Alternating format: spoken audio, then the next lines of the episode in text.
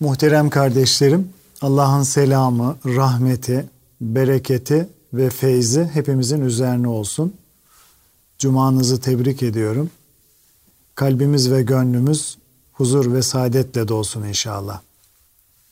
Sohbetimize teberrüken Peygamber sallallahu aleyhi ve sellem Efendimizin, Ehli Beyt'in, Ashab-ı Kiram Hazaratı'nın ervah-ı tayyibelerine, Peygamberler silsilesinin aziz ruhlarına, Sadat-ı Kiram Hazaratı'nın ve şehitlerimizin ruhlarına, dinimizin, imanımızın, vatanımızın ve milletimizin muhafazasına, her türlü musibet ve iptiladan kurtulup selamet ve afiyete vesile olması dua ve niyazıyla bir Fatiha-i Şerife, üç İhlas-ı Şerif okuyalım. Euzu billahi mineşşeytanirracim. Bismillahirrahmanirrahim. Elhamdülillahi rabbil alamin ve salatu vesselamu ala rasulina Muhammedin ve ala alihi ve sahbihi ecmaîn. Muhterem kardeşlerim, bugünkü sohbetimizde dünya nimetlerinden olan yiyecek ve içeceklere İslam'ın bakış açısını Kur'an ayetleri ve hadisler çerçevesinde özellikle zühd açısından ortaya koymaya çalışacağız. Yiyecek ve içecekler canlıların ve özellikle de insan hayatının devamı için gerekli olan dünya nimetlerindendir. Hazreti Peygamber sallallahu aleyhi ve sellem bir hadislerinde Adem oğlunun oturacağı ev, bedenini örtecek elbise, yiyecek ekmek ile su koyacak kap dışında bir hakkı yoktur buyurmakla buna işaret etmiştir. İnsanın hakkı olan şeylerin başında zaruri ve vazgeçilmez ihtiyaçları gelir. Hadis-i şerifte yiyecek olarak ekmeğin ve içecek olarak da suyun zikredilmesi, bu iki maddenin yiyecek ve içecekler arasında ilk sırayı almış olmaları ve temel gıda maddelerinin başında gelmeleri sebebiyledir. Yoksa yenilmesi ve içilmesi helal olan bütün maddeler bunlara dahildir. İmam Maverdi Hazretleri yeme ve içmeye duyulan ihtiyaç ile iştahın insanı yiyip içmeye sevk ettiğini ifade etmektedir. Müfessir Kurtubi de açlık ve susuzluğun giderilmesinin aklen ve şer'an gerekli olduğunu, zira bedenin ihtiyaç miktarı yeme ve içme ile muhafaza edilebileceğini belirtmiştir. Hatta bu sebeple şeriatın iftar etmeden iki gün üst üste oruç tutmayı bedeni zayıflatıp nefsi öldüreceği ve ibadetten alıkoyacağı için yasakladığını söylemiştir. Ona göre nefsini ihtiyaç miktarından alıkoyan kimsenin hayır ve zühten nasibi yoktur. Zira nefsini aciz ve zayıf bırakmak suretiyle mahrum kalacağı ibadetlerin sevabı nefsini yeme ve içmeden men ederek kazanacağı sevaptan daha büyüktür. Maverdi sırf iştah sebebiyle ihtiyaçtan fazla yeme ve içmenin zararlı ve oburluk sayıldığından şer'an ve aklen yasak kılındığını, yine iştah sebebiyle lezzetli olan muhtelif yiyeceklerden yeme hususunda ise farklı görüşlerin bulunduğunu söylemiş ve bunları şöyle açıklamıştır. Bazılarına göre nefsi lezzetli yemeklerden mahrum ederek onun bu iştahını yok etmek daha uygundur. Zira nefse arzu ettiği her şeyi vermek onu azdırır. Azan nefis ise sahibini birçok zarara uğratır. Nefsin arzuları sonsuz olduğu için ona arzu ettiği verildiğinde yeni arzulara yönelir. Böylece insan bitmek tükenmek bilmeyen arzu ve isteklerin kölesi olur. Bazılarına göre ise nefse lezzetli yemekleri yeme imkanı sağlamak, onu mübah olan nimetlerden yararlandırmak daha uygundur, daha münasiptir. Çünkü nefis arzularına kavuşmakla rahatlar, görev verilince isyan etmez ve kendisinden yardım istendiğinde çekingenlik göstermez. Bazılarına göre de bu ikisinin ortasını bulmak en güzel yoldur. Çünkü nefsin bütün isteklerini vermek nefsi azdırır. Halbuki bazı istekleri verilmek suretiyle nefsin şımarıklığı kırılır ve hakimiyet altına alınır. En güvenilir yol budur. Zira her işte orta yolu benimsemek en iyisidir. Nitekim mücahedenin gayesi de nefsin haklarına değil, hazlarına mani olmaktır diye tanımlanmıştır. Yeme ve içme konusunda bazı sufilerin aşırılığa kaçtığı bilinmektedir. Bu konuda ne kadar ileri gidildiğini göstermek için bazı sufilerin güzel olan bütün yiyecekleri yasakladığını ve hatta Resulullah sallallahu aleyhi ve selleme şu sözü nispet ettiklerini hatırlatmak yeterlidir. Güzel olan yemekleri kendinize haram kılınız. Çünkü bu yiyecekler damarda dolaştıkça şeytan güçlenir. Zahitlik adına Allah'ın helal kıldığı şeyleri haram kılmak doğru değildir. Nitekim bu konuda Allah Teala Hazretleri de ki Allah'ın kulları için yarattığı süsü ve temiz rızıkları kim haram kıldı? Onlar dünya hayatında müminlerindir. Kıyamet gününde de sadece müminlere hastır buyurmuştur. Bununla birlikte başkalarına yemek ikram etmeyi güzel Müslüman olmanın alametlerinden sayan Hazreti Peygamber sallallahu aleyhi ve sellem yiyip Allah'a şükreden kimsenin nafile oruç tutup açlığa tahammül eden kişiyle aynı derecede olduğunu ifade etmiştir. Yine Resul-i Ekrem sallallahu aleyhi ve sellemin Ey müminler! israf etmeksizin ve kibirlenmeksizin yiyiniz, içiniz, giyiniz ve sadaka veriniz buyurması İbn Abbas'ın israf etmeyip kibirlenmedikçe dilediğini ye ve dilediğini giy demesi Süfyan Es-Sevri'nin ise zühdün tuğle emeli azaltmak ve hırstan sıyrılmak anlamına geldiğini, adi şeyler yemenin, yırtık ve yamalı şeyler giymenin zühd olmadığını ifade etmesi de Allah'ın helal kıldığı şeylerin haram kılınamayacağını göstermektedir. Hazreti Peygamber sallallahu aleyhi ve sellemin yiyecek ve içeceklerinin son derece mütevazi ve sıradan gıdalardan meydana geldiği bilinmektedir. Zira o hiçbir yemeği hor görmez, bir şeyi arzu ettiğinde yer, istemediği zaman yemezdi. Hazreti Ayşe'nin belirttiğine göre peygamber ailesi iki gün üst üste doyasıya buğday ekmeği yememiş, iki günün yiyeceğinden biri mutlaka kuru hurma olmuştur. Ayrıca onun ve ailesinin yiyecekleri arasında adı en çok zikredilen arpa ekmeğidir. Bütün bunlar Hazreti Peygamber'in helal kılınan diğer yiyecek ve içeceklerden kendisini uzak tuttuğu ve onları yemeyi uygun görmediği gibi bir neticeye götürmemelidir. Çünkü Resulullah sallallahu aleyhi ve sellem Allah'ın helal kıldığı hiçbir şeyi kendisine haram kılmamış, onları yiyip içmemezlik etmemiştir. Helal kılınan yiyecek ve içeceklerden yiyip içtiğine dair birçok sahih rivayet bulunmaktadır. Bunlardan bazıları şunlardır muhterem kardeşlerim.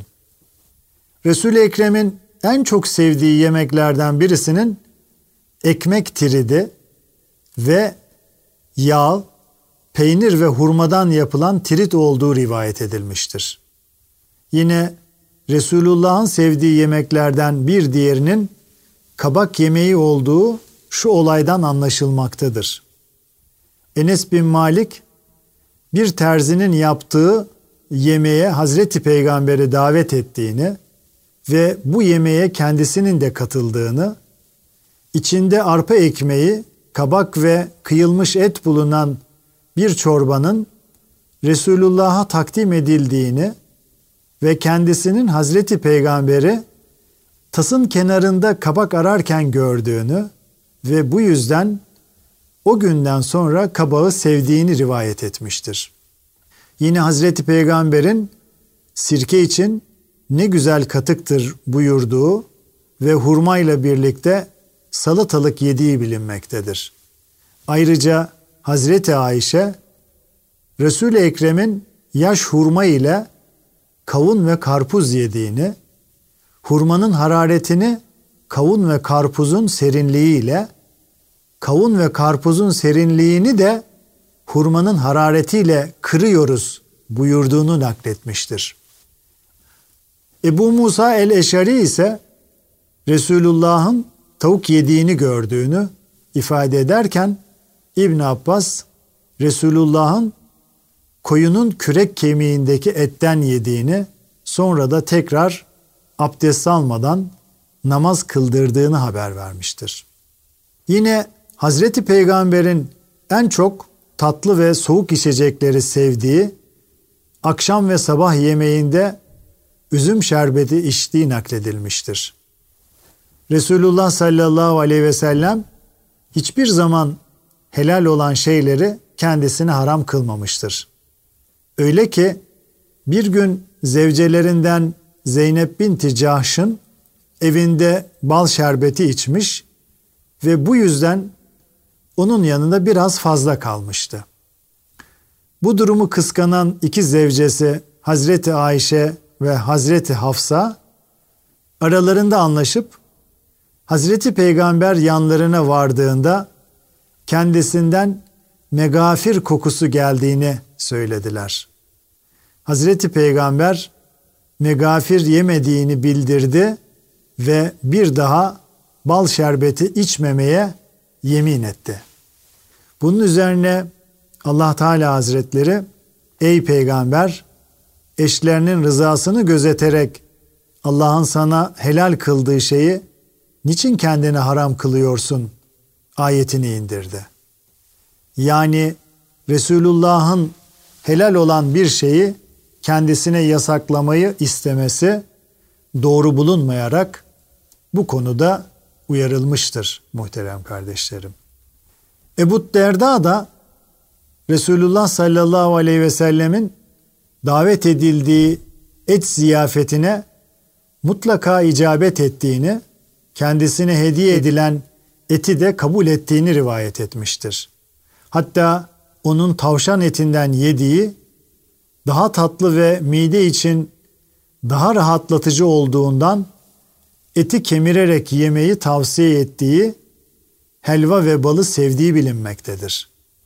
Dolayısıyla Resulullah sallallahu aleyhi ve sellemin yeme ve içme konusundaki tatbikatı et ve helal olan benzeri şeyleri yemeyi kendisine haram kılanlara en güzel cevaptır. Zühd adına helal olan yiyecek ve içeceklerin nefse haram kılınması İslam'ın tasvip etmediği bir davranıştır.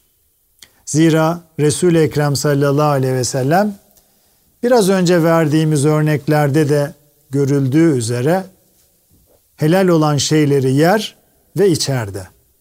Ancak o hiçbir zaman helaldir diye yemekte karnını tıka basa doyurmazdı. Hatta bir seferinde bir adam Resulullah'ın huzurunda geğirince Hazreti Peygamber sallallahu aleyhi ve sellem geğirmeyi bırak. Çünkü dünyada çok doyanlar kıyamet gününde en uzun müddetle aç kalacak olanlardır buyurmuştur. Yine o müminin bir bağırsağını, kafirin ise yedi bağırsağını doldurmak için yediğini beyan etmiştir. Hadiste zikredilen kafir yedi bağırsağını doldurmak için yer ifadesi bütün kafirleri ihtiva etmez. Zira müminden daha az yiyen kafir de vardır. Dolayısıyla bu hadis müminleri zahitliğe ve azla yetinmeye teşvik ettiği gibi aynı zamanda müminin hırstan feragati ile kafir ve münafığın doymak bilmeyen hırsı için bir mesel olarak getirilmiştir. Diğer bir hadislerinde ise Hazreti Peygamber sallallahu aleyhi ve sellem Efendimiz hiçbir kimse midesinden daha tehlikeli bir kap doldurmamıştır. Halbuki insana kendisini ayakta tutacak birkaç lokma yeter. Mutlaka çok yemesi gerekiyorsa midesinin üçte birini yemeye, üçte birini içeceğe, üçte birini de nefesine ayırmalıdır buyurmuştur. Resulullah'ın tıka basa doldurulan mideyi tehlikeli bir kaba benzetmesi, her şeyden evvel insan sağlığı ile yeme içme arasında yakın bir ilişki bulunduğunu, hayatın devamını sağlayacak yemekle yeme içmeyi hayatın gayesi haline getirmek arasındaki farkı göstermektedir. Yeme içmede zaruri olan ölçünün vücudun güç ve kuvvetini devam ettirecek, kişinin çalışamayacak derecede zayıf düşmesine ve Allah'a kulluk görevini yerine getiremeyecek ölçüde takatsiz kalmasına yol açmayacak bir miktar olduğu kabul edilmektedir. Bunun her kişiye göre az çok değişen bir miktar olacağı da tabiidir. Bu sebeple Hazreti Peygamber'in midenin üçte birinin yemek, üçte birinin içecek ve üçte birinin de rahat hareket imkanı sağlayacak nefes alma için ayrılması gerektiğini söylemesi herkes için uygulanabilir bir yol göstermesi anlamına gelmektedir. Taberi İbn Abbas'tan gelen bir rivayete dayanarak ey iman edenler Allah'ın size helal kıldığı temiz ve iyi şeyleri kendinize haram kılmayın ve haddi aşmayın. Allah haddi aşanları sevmez ayetinin Hazreti Peygamber'e gelerek Ya Resulallah et yediğimde şehvetim artıyor. Bu yüzden ben kendime eti haram ettim diyen birisi hakkında indiğini söylemiştir. Müfessir Kurtubi alimlerin zühdü yanlış anlayıp aşırılığa kaçanlara bu ve benzeri ayet ve hadisleri delil getirmek suretiyle karşı çıktıklarını ifade etmiştir. Yemek ve içmek aslında mübahtır. Ancak diğer konularda olduğu gibi yiyip içmede de orta yolu takip edip aşırılık ve israftan kaçınmak gerekir. Nitekim Kur'an-ı Kerim'de yiyiniz, içiniz fakat israf etmeyiniz. Çünkü Allah israf edenleri sevmez. Onlar harcadıklarında ne israf ne de cimrilik ederler. İkisi arasında orta bir yol tutarlar buyurularak buna işaret edilmiştir. Kurtubi ayette geçen israf etmeyiniz kısmını çok yemek ve içmek suretiyle israf etmeyin şeklinde yorumlamıştır. Zira çok yeme ve içmenin mideye ağırlık vererek insanı Rabbi için hizmet etmekten alıkoyacağını ve birçok nafile ibadetin hayrından mahrum bırakacağını ifade etmiş. Şayet kişi vacipleri yerine getirmesine mani olacak derecede yeme ve içmede aşırı giderse haram işlemiş olacağını beyan etmiştir. Ayrıca o israf etmeyiniz ayetini haram yemeyiniz diye tefsir edenlerin bulunduğunu ve Hazreti Peygamber sallallahu aleyhi ve sellemin iştah duyduğun her şeyi yemen israftır hadisini buna delil olarak getirdiklerini söylemiştir. Müfessir Elmalı da onlar harcadıklarında ne israf ne de cimrilik ederler ayetinin yorumunda herhangi bir şeyde haddi aşmaya israf denildiğini, infakta israfın da harcamada haddi aşmak olduğunu belirtmiş. Masrafın ise ya bir zaruret veya bir hacet veya bir güzelleştirme için, hüsün için yapılacağını ifade etmiştir. Ona göre ölmeyecek kadar yemek zaruridir. Zaruri olan masraf yapılmayınca yaşamak mümkün değildir. Doyacak kadar yemek gibi ihtiyaç duyulan yani hacet, ihtiyaç duyulan hususlarda masraf yapılmazsa güçlük çekilir. Yine ona göre hoş yemek gibi israfa kaçmayan güzel şeylere masraf yapılabilir. Ne zaruret, ne hacet, ne de hüsün olmayan, faydasız, zararlı ve meşru olmayan yönlere yapılan harcamalar herkes için israf olduğu gibi insanlar ihtiyaç içindeyken fazla yiyip içmek de güzel değil, israf sınırına dahildir. Hayır mı menfaat getiren şeylere yapılan harcamalar ise tüketim değil, üretim demek olacağından israf sayılmaz.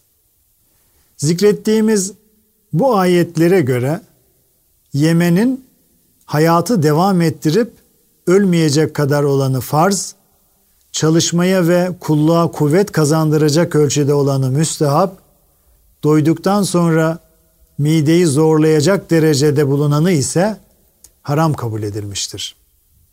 Bu fıkhi hükmün özünü ise şu sözlerle ifade etmek mümkündür. Yemeği o kadar ye ki o seni taşısın. Çok yeme ki sen onu taşımayasın. Yemeği öyle ye ki sen onu yemiş olasın. Öyle yeme ki o seni yemiş olmasın. Yeme ve içme hususundaki düstur yemek için yaşamak değil, yaşamak için yemek olmalıdır. İslam ahlak ve edebi ile ilgili eserlerin yanında tıp alanındaki eserlerde de devamlı tok olmanın meydana getirdiği zararlardan bahsedilirken az yemenin faydaları anlatılmaktadır. İmam Gazali bu faydaları eserinde uzun uzadıya sayar. Bununla birlikte o açlığın ehemmiyetinden bahsederken aşırı derecede açlığın makbul olduğu gibi bir fikrin akla gelebileceğini, bunun ise doğru olmadığını ifade etmiştir. Çünkü ona göre eftaliyet itidaldedir, dengededir. İnsan bir yandan midesine ağırlık vermemeli ve öte yandan da açlık duymamalı, hatta midesiyle meşgul olmayacak şekilde yemeğini yemelidir. Zira yemekten maksat yaşamak ve kolayca ibadet edebilmektir. Tıka basa dolu bir mide ibadet etmeye mani olur. Açlık da insanı meşgul eder ve kulluk etmesini engeller. Şu halde ne tokluğun zararını ne de açlığın elemini duyacak şekilde yemek yemelidir. Her iş ve amelin belli bir hedef ve gayesi vardır muhterem kardeşlerim. Bu niyet o amel ve işin kıymetini tayin eder. Yemek de böyledir. Hangi niyet ve maksat için yenilirse onun için güç ve kuvvet olur. Bu yüzden yemekten maksat zevk ve lezzet alarak nefsin boyunduruğu altına girmek değil, Allah'a kulluk ve ibadete güç kazanmak olmalıdır. Yani yemek bizzat gaye değil, gayeye giden yolda bir vasıta olarak görülmelidir. Yeme ve içmede tehlikeli olan şey tokluk sebebiyle günaha düşmektir. Yoksa Allah'a ibadet etmek gayesiyle yenilen yemek size verdiğimiz rızıkların temiz olanlarından yiyiniz ayetinin ruhuna uygun düşmektedir. Cenab-ı Hak her konuda olduğu gibi yeme içme konusunda da itidalli olmayı bizlere lütfetsin.